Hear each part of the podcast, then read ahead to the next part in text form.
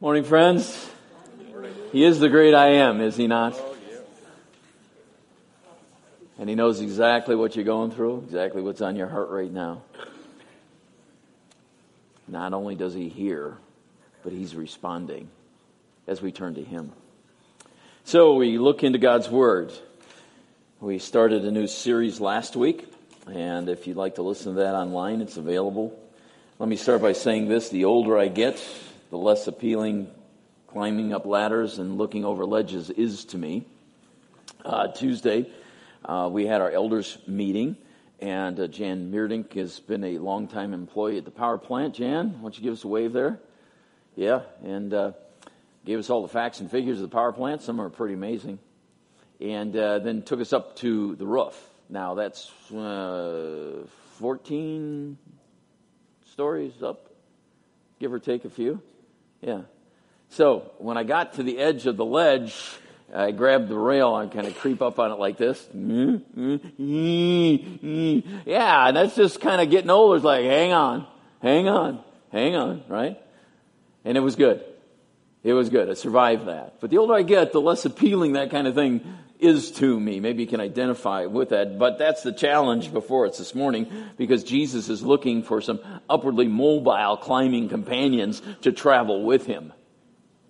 And the only way is up. Here's what we read in Matthew 5 1 and 2.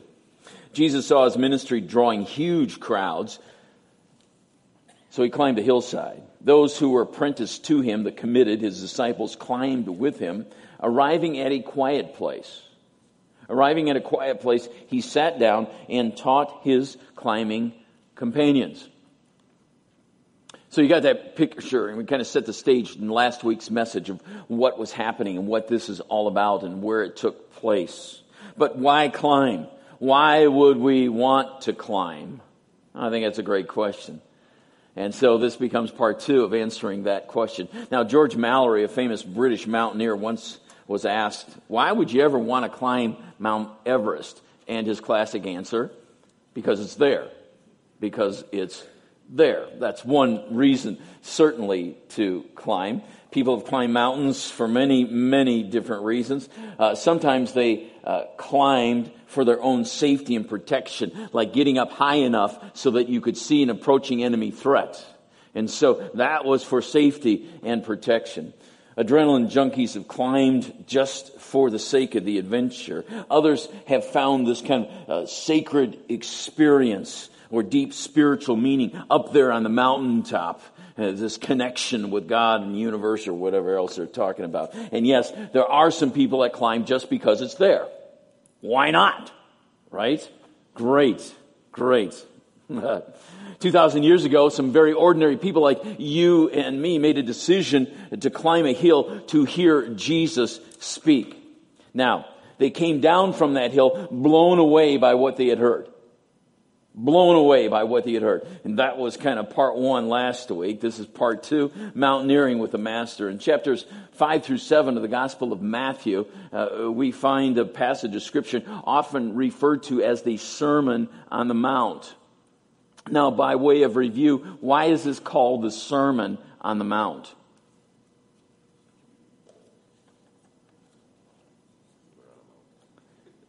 Okay, the obvious answer it was the elevation in which he spoke, correct? And showed you a picture last week of, of that area. That's right. The sanctuary for the greatest sermon ever delivered was a mountain size. It was a mountain, but uh, really it was just more of a, like a good sized hill uh, in our thinking. In this passage, Jesus lays down his principles for how to live in the kingdom that he had come to proclaim. We covered all that last week. That's what his message was all about. There is a new kingdom, and it's here. It's now. So the Sermon on the Mount is 111 verses long. It's by far the longest teaching of Jesus in the scripture. Therefore, I believe it's extremely significant. This is one message delivered at one time. It is the longest recorded teachings of Jesus Christ. And I believe it contains some of the most important spiritual truths that God has ever given us as His creation. They're right here in these verses. And if we will take the time to mine out the truths that God has for us in these verses, our lives can be amazingly transformed, just as those original audience came down from that hill saying, This is mind blowing. All right. So, important spiritual truths. What do you think are some of the most important spiritual truths of the Old Testament? The Ten Commandments. Ten Commandments, right? We're going to kind of compare and contrast this. Now, the Ten Commandments are the big don'ts of the Bible, right? Uh, perhaps if you were raised in the church, uh, you know them. Uh, they're the big don'ts of the Bible. What does God say not to do in the Ten Commandments? Thou shalt not kill, covet, steal, commit adultery, bear false witness. Okay, yeah, I think we got most of them, right?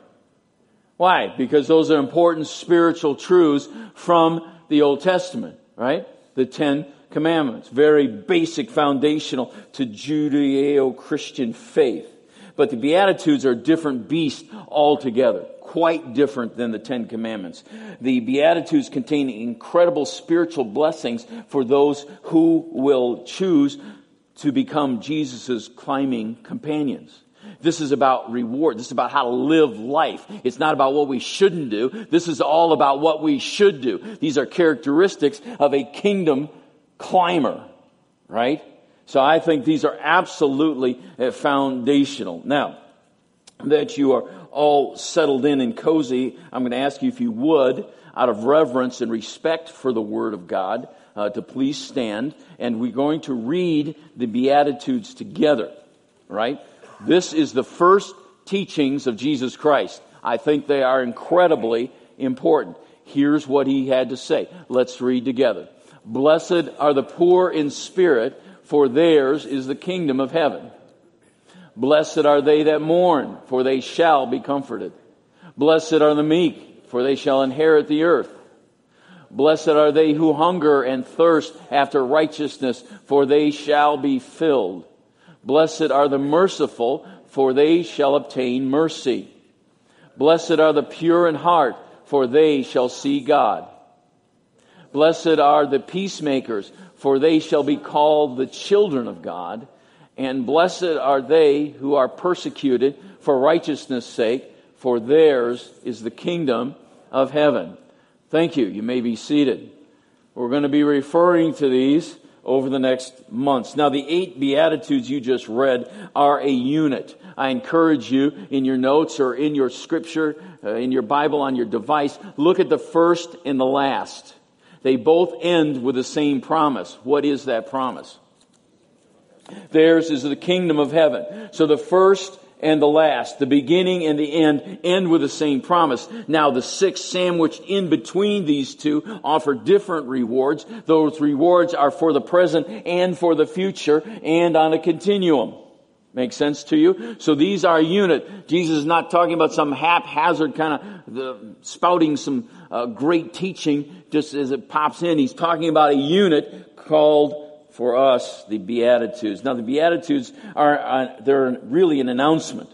They are an announcement. This is Jesus' initial teaching of how fortunate people are who choose to follow this new kingdom the king has come to proclaim. Those who choose to climb. The Beatitudes are declarations that those who live like this are going to be very blessed, both now and into eternity. The Beatitudes are also an invitation to us. That's what Jesus is saying. I invite you. I'm inviting you to become this kind of person right now through the power of the Holy Spirit. It's not for heaven. It's not for down the road. This is truth for right now if you'll choose to be my climbing companion. And that's what he's offering to you and me. Okay? Now, those who experience the first part of each beatitude, and again, if you've been around life long enough, you know that it's from the darker side, the more difficult side of life, that true growth comes.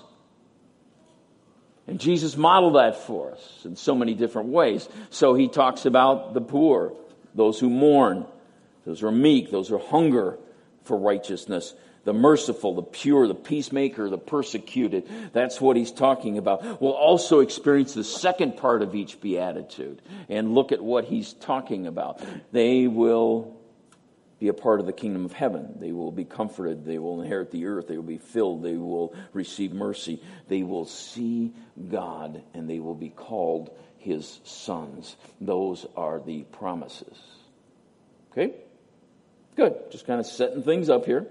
Now, it's clear from the context of this passage of Scripture that Jesus' teaching is primarily directed to the committed climbing companions, his disciples. But the crowds that were gathering around him, we looked at those crowds last week, also could hear what he was saying.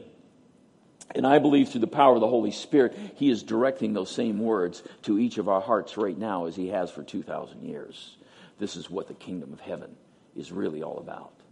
And no matter where you work, no matter where you live, no matter what you're doing, spending your time, if the committed climbing companion decides to live like this, they are going to be impacted and impactful in life. Okay? So, after calling his climbing companions up, Jesus sat down. Jesus sat down the Bible says. That's extremely significant. Sitting down was important. If he spoke while kind of strolling along or just kind of hanging out, standing up, uh, that was considered to be informal. It was considered to be unofficial, kind of off the record. Hey, we're just chatting here. But when he sat down, that was significant. When he sat down, all of heaven strained to hear what God would say to his creation. Even today, a professor holds a certain chair in a university or a college. That is an honored teaching position. Now, if you understand anything about Roman Catholicism, when the Roman Catholic Pope gives an official announcement from the Vatican, he is said to speak ex cathedra. That is a Latin term meaning from his chair or from the chair. In other words, when the Roman Catholic Pope speaks with the authority of God according to Catholic belief, he is speaking the words of God. He will sit. The word ex cathedra literally means from his chair. He's speaking with all of God's authority. Now, when Jesus sat down and delivered this message, he spoke from the throne of the universe with all the authority of the King of Kings and the Lord of Lords and the hosts of heaven supporting him. He spoke with authority. And this is what he said extremely, extremely important and significant. Now, while seated, Jesus talked to his disciples about the character traits of his climbing companion. What is it going to look like? What's it going to mean? If you truly want to be my follower, I'm going to lay it down right from the beginning, right from the get go. Now, usually when people hear about making disciples or disciple making, what immediately goes off in evangelical Americans' mind is that they're thinking about, hmm, this is helping new Jesus followers take the first steps in learning how to live the Christian life. Right? Make sense? That's true. It's true. So church curriculum builds itself around that idea. We're going to help people uh, follow Jesus, how to be Jesus' climbing companions, and we start with how to study the Bible that's what John just said, right? How to pray, how to share your faith with others, how to participate in the life of the local church, how to use your spiritual gifts, how to be a part of the body of Christ, right? That's what we teach new Jesus followers. Great, fantastic. All of these are good and necessary things to teach. But may I suggest something to you that might want to twist your brain just a little? A paradigm shift that begins disciple making where Jesus began with the Beatitudes. With the Beatitudes. These are the first things that Jesus taught his followers. Maybe we ought to start from the same place. Think about that for a moment. How do we measure the effectiveness of our disciple? If we are to go into all the world and make disciples, how do we know if we're being effective? How do we know if we're really making healthy disciples? Right? It's God's job to build the church. We're supposed to make disciples in that order. Right? So how do we measure if we're making healthy disciples? Often discipleship is measured by how much we know and how we behave. How much we know and how we behave. Because Christians know this and Christians act like this. Okay. There's a starting point. So the formula would be how much we know, how we behave is discipleship. How we become a Jesus follower. So it's all about information and behavior, content and conduct, knowledge and obedience. And so we begin to measure our discipleship by uh, are, are people behaving and do what Christians are supposed to do, whatever that is? And is their head filled with Bible knowledge? If so, they will be a disciple of Jesus. Now think with me about that. If that becomes our approach, and again, uh, hang with me here. If that becomes our sole approach, is knowledge and obedience, content and conduct. It's all about uh, how we behave in what we know. That's more on us. And so Jesus followers try to know more. If that's the key to knowing Jesus and being his followers, we have to know more. We have to have more knowledge. Read the Bible more, memorize the Bible more, study the Bible more, read more books about the Bible, go to more seminars, more studies, more retreats, more, more, more, more, more. And the more Bible knowledge I can put into me, the more of a disciple I will be. Really? Huh. Really? On the other hand, we're also going to work more because it's all about the words and the work. It's all about knowledge and obedience. I want to obey more. So I'm going to do more. I'm going to give more. I'm going to tend more. I'm going to have longer devotions. I'm going to serve more. I'm going to do this and this and this. All for the glory of God because that's what disciples do.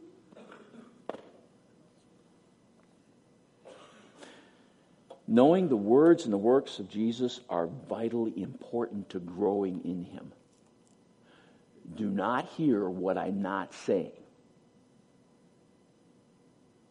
Studying the Bible is incredibly important. Memorizing Scripture is incredibly important. Growing in our knowledge of God is extremely important serving is extremely important. Yet, what I've been learning is focusing on the words and works of Jesus doesn't seem to consistently produce wise and mature disciples. Just the more, more, more part just somehow doesn't equate to being more, more like Jesus. Now, I'm not saying that knowledge and behavior aren't an important part of the equation. I am saying that it just doesn't seem to tell the whole story. So that puts us in this conundrum of sorts, this religious conundrum in which well, we come to church and we do church things and we behave like Christians are supposed to behave and we know the facts of the Ten Commandments and this is all fun and good. Aren't we living the disciple life? Woo-wee! Really? Really? Huh. Our conundrum is that knowledge and behavior are crucial, but they're often insufficient to lifelong transformation and growth of the heart to become more like Jesus. And I come from a generation like this. For those who care a good deal about the teachings of Jesus, for those of us who take sin seriously, and I believe you're here this morning because you do, we take on a great deal of pressure on our lives to live this flawless, perfect life. Many of us live with a constant burden. We aren't doing enough good stuff and we're doing way too much bad stuff. And inside of us is this wrestling going on because I want to be a, a hill climber. I want to be a mountain climber with Jesus. But I'm not doing enough good stuff. I got to do more good stuff. Or I'm doing too much bad stuff. I got to knock off the bad stuff that I'm doing. And so we struggle internally with these issues. Huh. We're not holy enough. We sin too much. So we beat ourselves up. We become our own worst enemies, and our self dialogue is always negative and critical and condemning rather than enjoying the freedom that I find in these Beatitudes of what it means to be a hill climber, a mountain climber with Jesus. His climbing companion. There's great freedom there. It's not bondage. I got to know more. I got to do more. I got to behave better. I'm doing too much bad stuff. I'm doing, oh my goodness what kind of disciples are we really producing here? Where have we gotten off track? What's really happening here? Huh, huh. Now, our study in the Sermon on the Mount is going to show us there is a different way to do this. I'm excited about this. What we call this passage of Scripture, the Sermon on the Mount, is so fundamental and central to the heart and mission of Jesus. This is what he came to proclaim. This is the heart of Jesus in these verses.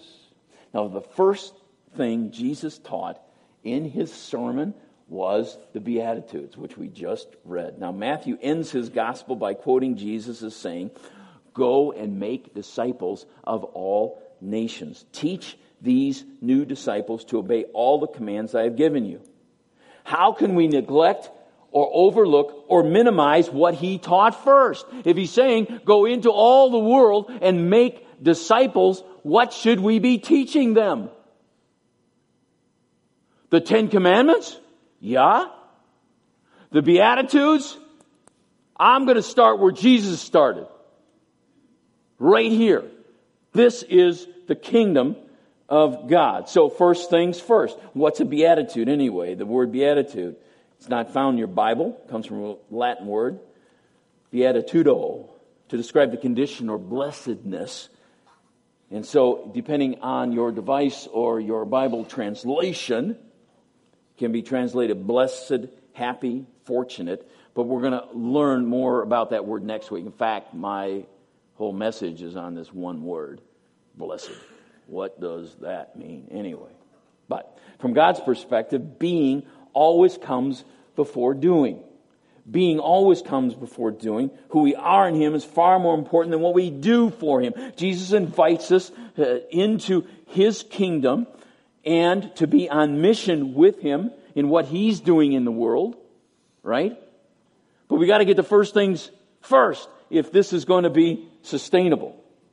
I think they're found right here in the Beatitudes. Here in the Beatitudes, Jesus gives us this kind of introductory snapshot to what it means to be his follower. If he would have had his iPhone out, that's what it would have been. If when we allow him to live his life in us, we begin to look more like that snapshot. In fact, I kind of picture is, is Jesus uh, taking a, a selfie right there in the Sermon on the Mount. And we're in it. It's us climbing with Jesus. That's us in there. Huh. Now, the Beatitudes are so basic to living the Christian life, they need to be at center stage in our spiritual journey, and I believe in the teachings of the church. Are they? Whether we call it exhorting, counseling, mentoring, coaching, tutoring, training, equipping the saints, discipling, I believe it's best built on the foundation right here the Beatitudes. The Beatitudes. It's the first things that Jesus taught. Why wouldn't we be teaching these things first and foremost? Yet, how often are they mentioned? I asked you to give me the Ten Commandments. You can go just like this. If I ask you for the Beatitudes, not working quite so well, right? I think that's incredibly significant. I think it's incredibly significant. Are the Ten Commandments important? Absolutely. Absolutely. And there's in in battle all over this country, uh, from Washington, D.C. to state capitals around the country. Take down the Ten Commandments. It's uh, putting religion, okay, all this, blah, blah, blah, blah, blah. Take them down. I don't care. It's not going to change them. Do with what you want. I don't care. I don't care. Right? Here's my point. Which of you heard more, the Ten Commandments or the Eight Beatitudes? Methinks methinks this.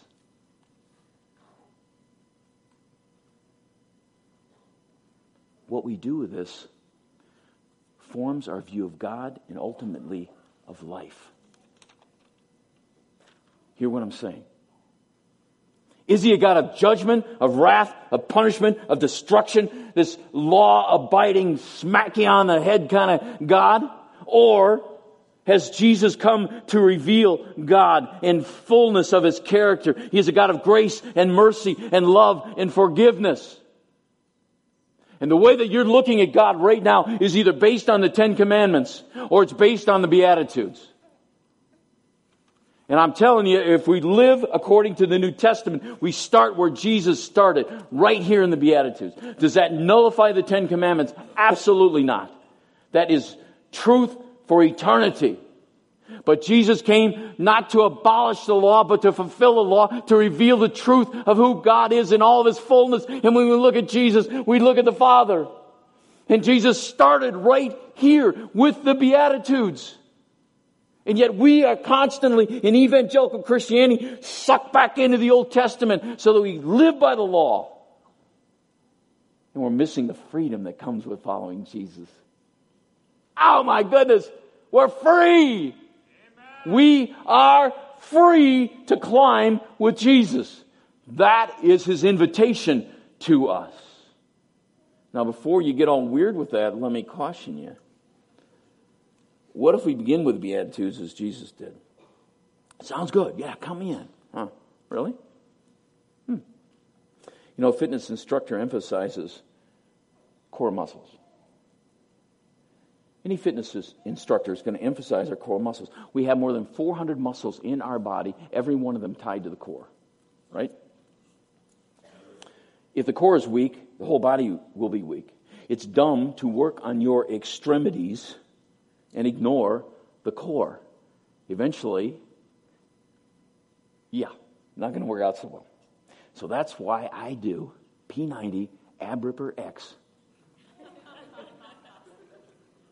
nearly every single Saturday morning for eight years.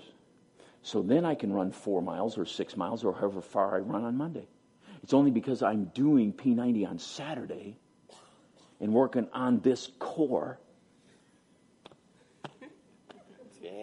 that I can run that far, right? Because the core is absolutely essential. If an apple is rotten at the core, the rest of the apple is rotten. I believe the Beatitudes are the core of the Christian life. Huh. They're not difficult to understand, but they're really difficult to live. Why? The Beatitudes, they're unnatural, they are radical, they're countercultural, they're counterintuitive, and they're life changing, and so many of us don't like change. I don't like change. I like it the way it is. I'm comfy. Yes, everything's going well. Why would I want to rock the boat? Huh. They are impossible to live out apart from the enabling power of the Holy Spirit and direct dependence on God. So, let me wrap this up. Although the view of life is so much better up there in the rare air, oh, we can see so much further. Life makes so much sense when we're looking at it that way. The fear of falling keeps so many of us firmly stuck in the lowlands of life. I don't want to sacrifice. I don't want to give up. I don't want to climb with Jesus. I'm not so sure I really want to. Hmm. May I suggest a far more fulfilling way to live? Climb. Climb. Climb with me. If God climbs with us, how can we not reach the summit? This is his invitation to climb with him. Who will join the climb so we can hear the transforming teachings of Jesus Christ? The first things out of his mouth. This is the way to follow me. This is the way to walk. He's looking for climbing companions. Anybody here?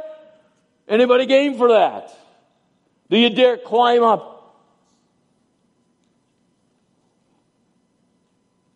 and hear the truth that God loves you a whole bunch just the way you are. And He's got an incredible plan for you and your home and your children and your children's children if we'll but climb. Who will climb? Got enough guts to overcome your fear of heights? Let's pray.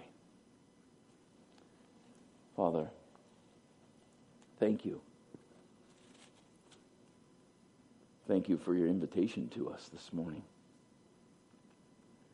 And I believe there's some courageous people in this room who, in their heart of hearts, are saying, Yes, count me in, Lord. I will climb with you. I'm not sure where it'll lead but I know you're there. And that's all I need. And for those who are wavering, uncertain, I pray, Father, that your Holy Spirit would speak. Speak words of hope and strength and boldness. To come off of that plateau and to begin the ascent. Jesus, give us the faith to follow you, to hear the words that you'll be speaking over these next weeks. Transform us so that we might become your agent of transformation for others. For this gift and this invitation, we say thank you. And Lord, by your grace, I put in my RSVP and say, Jesus, I want to climb with you. Take us, Father, where we've never been, and show us your glory. I ask in Jesus' name. And together all God's people said, Amen.